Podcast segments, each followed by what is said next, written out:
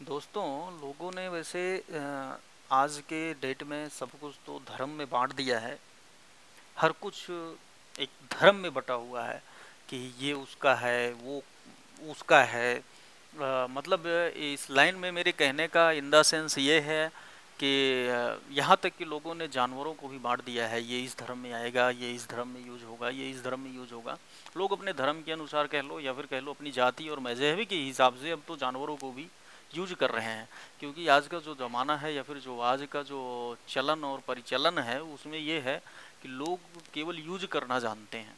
चाहे वो आपकी पर्सनल लाइफ हो, चाहे वो आपकी प्रोफेशनल लाइफ हो, चाहे वो जैसा भी आप कह सकते हैं, उसी के ऊपर मैंने कुछ चंद लाइनें पेश किया हुआ है।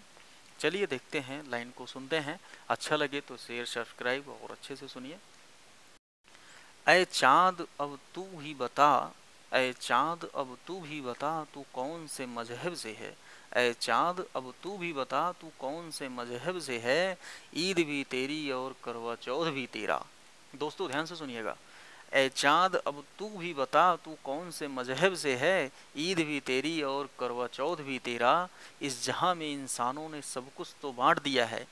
इस जहाँ में इंसानों ने तो सब कुछ तो बांट दिया है, ईश्वर बांटे, बांट दिया जानवर, बांट दिया संसार। ए चाँद, अब तू भी बता, तू कौन से मज़हब से है? तो दोस्त, दोस्तों, ये लाइन थी मेरी। अच्छा लगे तो शेयर सब्सक्राइब ज़रूर कीजिएगा।